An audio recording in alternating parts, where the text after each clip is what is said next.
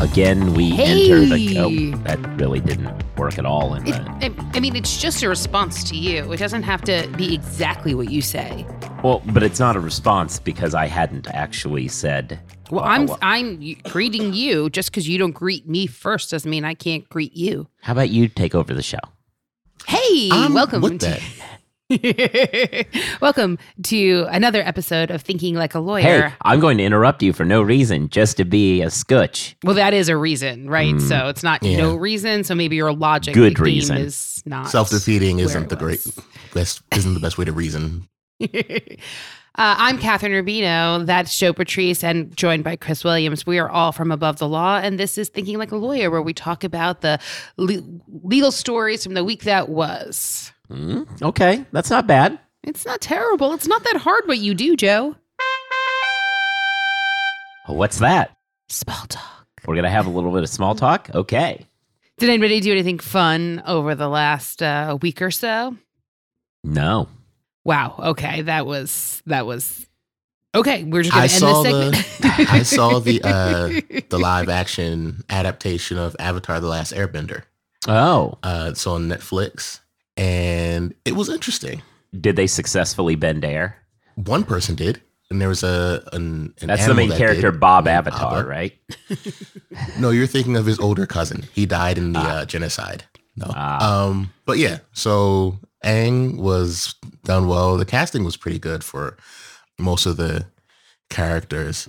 Um, I will say for anybody that watched the show and had King Bumi as one of their favorite characters, prepare for disappointment. They butchered my boy.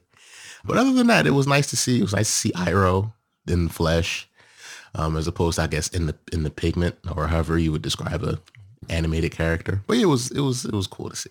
Well, I spent some time in Boston uh, over the weekend, and it is ch- chilly, chilly, chilly, chilly.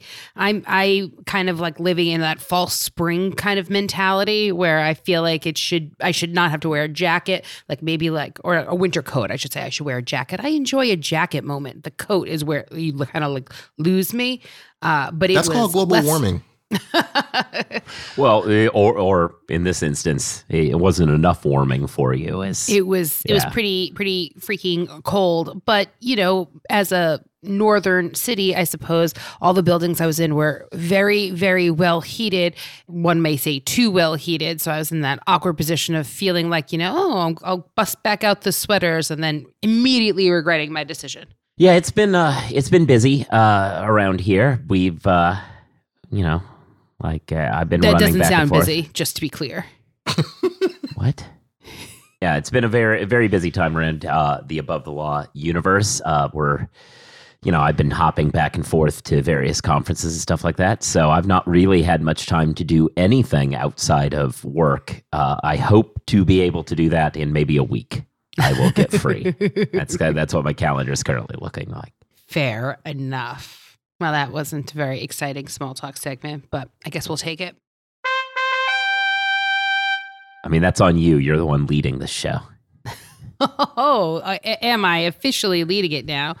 Well, then, uh, perhaps we should talk about my top story of the week. Oh, okay. Let's and do also that. and also listeners, we just need y'all to share this podcast because if this becomes the best one with Kathryn leading it, Joe will lose sleep. So please. I I could not be happier if, if you that's what if you are happened. petty as I am, please. could not be happier if that happened. All right. So last week, actually on Friday, so it hasn't had a ton of time yet on the website, but I think it uh, speaks to a couple of trends in the industry that we're seeing. Uh, we got reports that a, a top 50 big law firm, Arnold and Porter, has decided to crack the whip when it comes to their in-office attendance policy not the first firm that's done that. Uh, apparently, at the firm, their policy is that you have to be in the office 50% of the time. So, you know, depend not on a week by week basis, but sort of overall, you have to be in there uh, half half of the time. And uh, according to uh, insiders, they found out they did kind of a spot check to see how many attorneys were actually like living up to you know what they were doing whatever and they discovered that about 40% of the attorneys uh, were in the office less than 25% of the time Oh. So that's not that's not what they were hoping for. yeah. So they decided to they're they're using the technology available to them to make it very clear that you absolutely have to be in the office. So attendance is going to be captured by docking your computer uh, in, and logging on to the firm website uh, uh, Wi-Fi rather. And you know if you're out of the office for some sort of justified reasons, if you're on vacation, if you're at a client's office, if you're in court, whatever, you just have to let folks uh, know. And but if you do not meet that 50% threshold then you get emails from your practice chair office heads etc uh, and if you have continued issues with uh, your attendance policy that could uh, include the loss of your remote work options entirely. Uh, it can have an impact on your evaluations, promotions, an effect on your bonus all of those sorts of things. They've built in um, sort of a caveat that if there's some sort of extenuating circumstances, Sure. you know, you can let folks know. Uh, but they are serious about being in the office. I struggle with this uh, a lot. I feel like this is one of those situations that there's not really a good way of doing this. Uh, when you start penalizing people for coming to the office, you're just alienating them. Uh, they uh, many of these people knew that they were highly productive during the pandemic when they weren't in the office. So why Mhm. should they have to go back? That said, the next generation is going to only learn by having people around. So you need Yeah. people to do something. We've written about this as well. There are law firm leaders that have gone on record saying that the associate classes that started during the pandemic or, you know, otherwise during fully remote or mostly remote times are not developing as well and as quickly as they would expect. Mhm. So there is a clear issue that big law is happening. Now the question of course is whether or not, you know, it is a mid-level associate who's been billing or a senior associate or junior partner who's been billing billing billing whether or not it's their responsibility to train up the sort of next generation of lawyers, right? Because they're you don't get evaluated about your ability to sort of mentor a first year associate. You know, you get graded sort of at a big law about your ability to bill. And if that's what you're doing from home, perhaps even more effectively, should you go to the office or, you know, kind of the counter? And I probably firm leadership thinks that this is true that you part of what your job is also is to train new lawyers to kind of keep because that's the firm needs that right? Like big law is very much a kind of a burn and churn environment. The people that they hire in any given year most of them are not going to be there in five years. Very very few are going to be there in 10 so you know they need that kind of constant stream of educating and building up new lawyers in order to maintain the quality of their work as a firm overall um, so I think it's kind of an, an, a weird position that the firm is putting associates in. this is not the way to go about this, as far as I can tell, because there are many other firms that people can easily go to. Uh, you don't want to like the lateral, as you point out, the the lateral churn is high enough already. Mhm. Firms that set themselves up as we are going to take away your money if you aren't here become, you know, they're not really good targets for bringing in new laterals and Sure. they're uh, good exit targets for people who are there already. The only way this is going to work is if a firm spends real time trying to think through how to bring people back to the office in an organic and positive, incentivized way. Thing having fun things there. Like it's cliche, all of these like tech companies that are like, instead of giving you a raise, we put in a ping pong table. But there is something to that. Uh, the more you can have the office be seen as the sort of place that you want to go, uh, whether there's events being set up, whether there's, you know, a free cafeteria, whether there's uh, like those kinds of perks aren't replacements for paying people, but they very much are reasons why somebody might choose to go to the office rather than stay at home. I think another sort of avenue along the, that line is, you know, especially in city environments, you know, your sort of your New York offices, not everybody has the space or the setup that is ideal for sitting and doing tremendous amounts of work. I think investing in m- multiple different options for setups in the office, whether it's, you know, uh, kneeling chairs, stand up desks, mm. you know, those treadmill walk stations, kind of uh, branching out the ways that you can work from the office that are potentially superior to your studio apartment that you maybe share with somebody right i think that you know making that as uh, desirable as possible is also a way to say like yes it would be nice to i have to, i know i have to work for 10 hours on this. If I had a great chair, it would make my life better, make my back feel better. Well, there's the that, that's the argument for paying everybody less than they uh than they can't afford the one bedroom that that's comfortable to work from home in. so you want to have them into Well, yeah. I mean, even even if they do have a comfortable environment, having multiple options at a firm I think is a potential way to get people in because some days, you know, you might feel like, you know, a big cozy chair. Some days you may feel like a kneeling desk, you know, and I, mean, I think having options is awesome. And that is a benefit to having a large corporate space. I've been I've done some office tours uh, even before the pandemic that were starting to lean into the idea of having multiple collab kinds of collaborative mm-hmm. spaces, mm-hmm. not just leaning more into conference rooms and stuff like that, but having more you know, in this corner is a, a, a, a one of those kind of eggshell couches mm-hmm. that looks out over the city skyline, and over right. here we have a loungy couch area, whatever. And they were really trying to encourage people to utilize different kinds of spaces for the different needs they have. Uh, yeah. You know, we're in an era of remote connectivity that you don't need to be at a desk for somebody to call you if they need you. Like they can ping you other ways, and if you do that, then maybe there are other ways that you can enjoy your time in the office. Yeah, I mean, one of the advantages that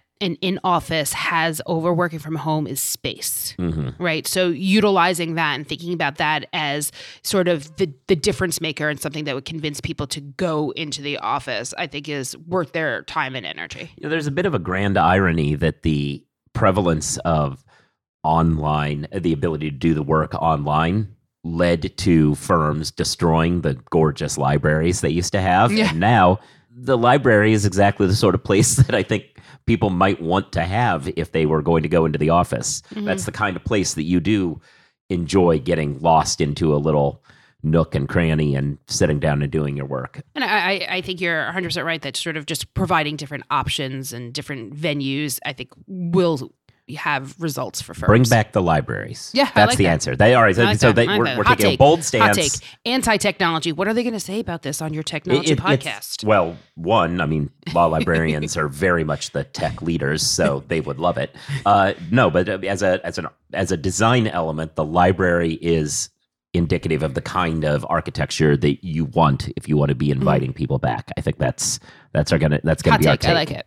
I wonder how often people at the doing the PR at the firms read these emails and cringe because I feel like it's only a matter of time before one of the firms forcing more in-person attendance becomes a long COVID hotbed. And that's one of the consequences of acting like of, of forcing interaction. Like, yes, you might have people who are new getting more like, you know, just touch information, but they're also touching, you know, germs and whatnot. And it's only a matter of time before something like that happens. I mean, I mean that that time happened. Uh, like, mm-hmm. the the people who kind of forced folks back back when COVID was like a real, real serious thing. Uh, I'm talking about long though, COVID. I don't know if people were really aware of the effects of long COVID back then. Sure, but uh, I, I view long COVID as something where the the COVID was contracted a while ago, uh, and it's just like the continuing effects of it. Uh, the new new exposure is less likely to be the issue. It's that you got it sometime before there was a vaccine, and now five, you know, four years later, you're still suffering. That, mm-hmm. but that I don't know. So that's the that's something that the proximity of workspace deals with. Well, I mean, the library, you know, like Libraries, people just hanging out in the libraries and you know just having like yeah. comfy chairs and then not wiping down after each other, and then you know. Yeah, exactly. That'll be fine. Uh, okay, cool. This is where you take us to a break, Kathryn. Oh, I forgot that I was in charge again. I um, uh, yeah. See, like it's hard, isn't it, to like keep track of Uh, things? I wouldn't say that. Uh, I was just trying to multitask. Uh, but we will see you on the other side of this break. McDermott Will and Emery is Vault's number one law firm for associate satisfaction three years running. Why? Because they're doing big law better. At McDermott, you define what your success looks like. They help you achieve it. McDermott's award winning professional development program and hands on mentorship propel you toward your goals, while the industry leading wellness benefits help you feel your best so you can do your best. Want to see how your life could be better at McDermott? Head to mwe.com slash above the law. Callidus AI cleverly supports you by suggesting relevant law to address your complex issues. Put in simple questions or longer fact patterns, then Callidus asks you to confirm if points are salient before proceeding. Use Callidus to check if you found all the key concepts, cases, and statutes. Callidus turns that into a high quality, customer ready document. Handle complexity confidently with legal's most advanced AI platform. Get $90 off your first two months. Use promo code Joe at callidusai.com. That's C A L L I D U S A I.com. Okay, I am apparently still in charge. Then I guess we can talk about uh, one of your favorite re- repeat topics, somebody that you have spilled quite a bit of digital ink over. Oh, yeah. Uh, our our good friend and yours, Professor Amy Wax. Yeah, so Amy Wax, who uh, rose to prominence uh, uh, in our pages when she started writing op eds about how white people are better. So, you know, not exactly. Not exactly doing uh, a great job as a scholar. Uh, the, she, That- she that- you get you get credit there for the understatement uh, of that that particular. Well, and I want to clarify this. Like it, it- the the argument in her defense always is academic freedom, but it's it's a bogus argument, right? Because it's not as though she's writing scholarly works about anything here. Like when she is confronted with when she was confronted by a journalist about backing up the specific because all she's writing are op-eds in newspaper letters to the editors kind of stuff. She's not writing you know journal articles and getting peer reviewed or anything like that. She's spouting off her random thoughts and going on podcasts. And when a journalist asked her to provide any evidentiary support for some of the things she was saying she sent him a, a wikipedia site which not exactly where academic freedom was designed to protect i don't Mhm. really think uh, so she started doing all that going to white nationalism conferences stuff like that at which point she then started adding speaking out of turn about uh, her hypothesis that black students at Penn weren't actually graduating with good grades. To be Uh, clear, she did not present it as a hypothesis. She presented it as, well, that's just true. Right. And only when you realize she actually didn't have access to the information in order to make that statement Correct. truth or fact that you realized, oh, this is just your racism showing. Yes. Uh, she uh, expanded this to talk about how law school's worse now that women go to it. And she also then expanded into a discussion that America needs fewer Asians. These Well, we always had to respect uh, equal opportunity discriminators.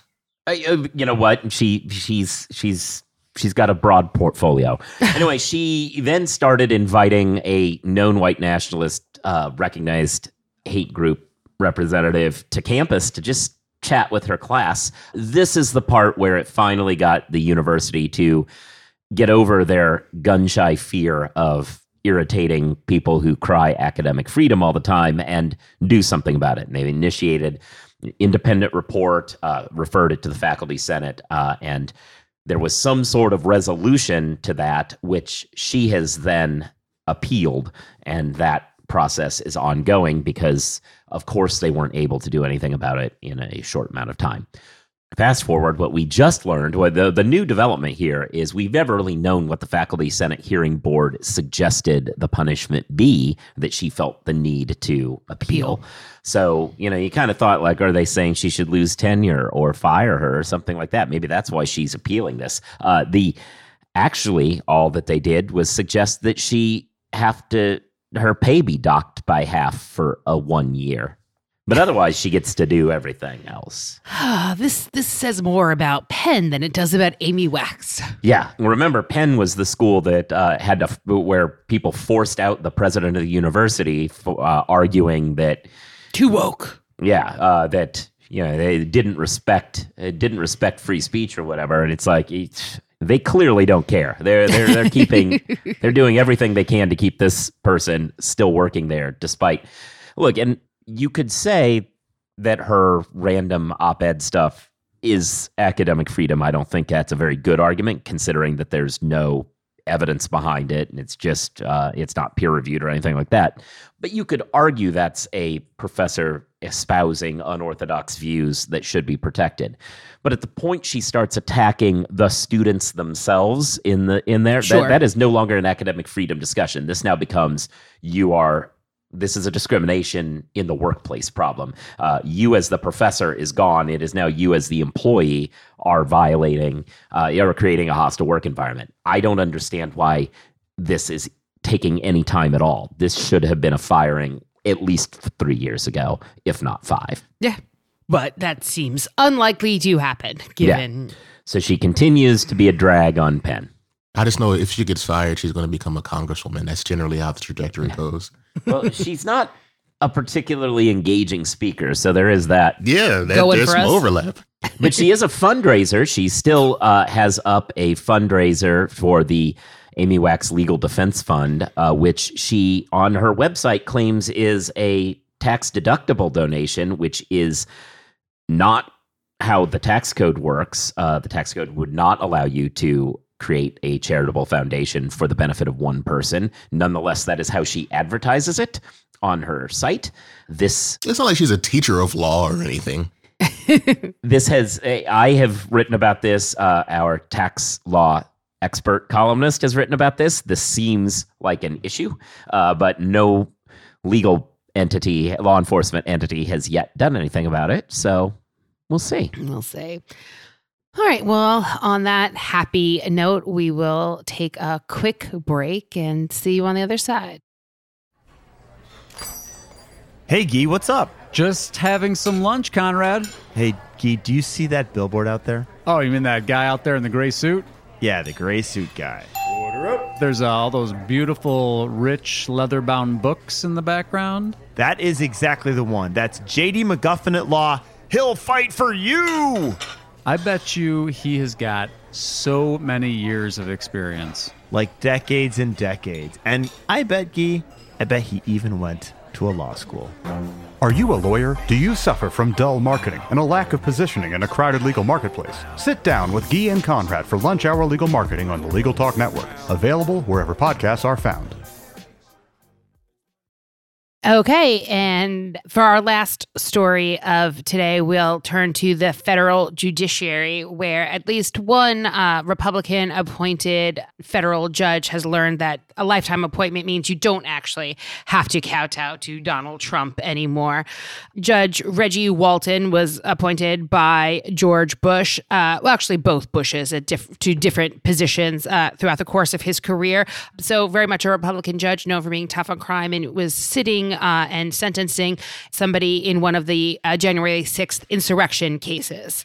Somebody pled guilty to two felonies and he was sentencing them to some jail time and took that opportunity to reflect on January 6th and, you know, said that the specter of January 6th continues to haunt us uh, and that he's worried that that continued rhetoric uh, will can will have a similar impact in 2024 and also specifically called out Donald Trump's manhood. Uh yeah, it was a weird, well, you know, a weird turn of phrase, I guess, but Walton said that, you know, at least Al Gore, when he lost the 2000 election, took it, uh, was a man about it because he actually conceded defeat as opposed to do all the things that Donald Trump did, uh, which, you know, you, you gotta you gotta love that that burst of honesty there. It was definitely a uh, it was definitely a, a, moment. I'm not sure that that kind of uh, dicta is something you want to be doing all the time, but it was definitely an enjoyable moment, I think, for a lot of a lot of us uh,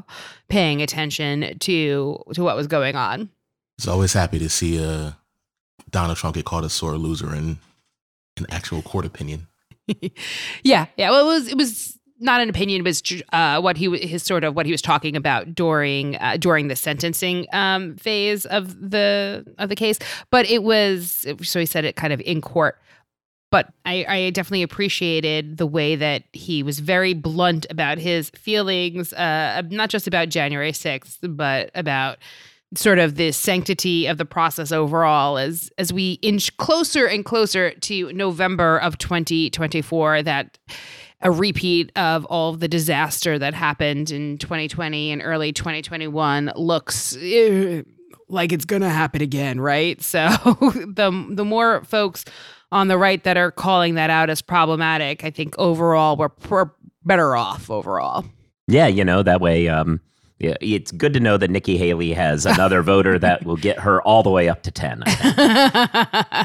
Fair. Like, I, I, mean, yeah, it's it's a testament to how kind of broken all of this is. It, that, and I also think it's fascinating that eh, not that anyone has pushed him, nor would he say anything if you did, but the number of folks uh, who are outspoken critics of the problem, like people like Bill Barr and stuff like that. Mm-hmm. Uh, whenever anyone gets them on the record, so you're going to vote for Joe Biden in this general election, they're like, well, no, I'm still gonna. they'll they'll go. Just, just this is a home. dangerous threat to democracy, but also I'm gonna vote for him anyway. well, uh, Judge Walton did not comment. Uh, Nor do I think he, he would should, or would be yeah. appropriate. Or, right, yeah. right, right. But it, it is it is interesting when you sort of look at the the folks on the right that are coming out against uh, sort of the worst parts of the Trump regime. Uh, it'll be it, it this year is going to get interesting. Yeah. All right. Well, I think that kind of wraps us up. Thank you, uh, everyone, for listening. You can find us on your podcast listening service of choice. Uh, you can feel free to subscribe and give us the reviews. Um, the stars are great and we'll take them, but written reviews help us move up the algorithm and help other people find us as a legal podcast. You can find us on the social medias. The website overall is at ATL blog. I'm at Kathryn One. Chris is at Rights for Rent. Joe is at Joseph Patrice or Joe Patrice on some of the newer social media endeavors. You can also feel free to check out other offerings from the Legal Talk Network. Uh, you can also find me on the Jabot podcast, and Joe is on that Legal Tech Journalist Roundtable that he is close enough. So, it's better than you do a lot of the time. Mm. Uh, that he is so fond of talking about. Uh, and have a good week, y'all.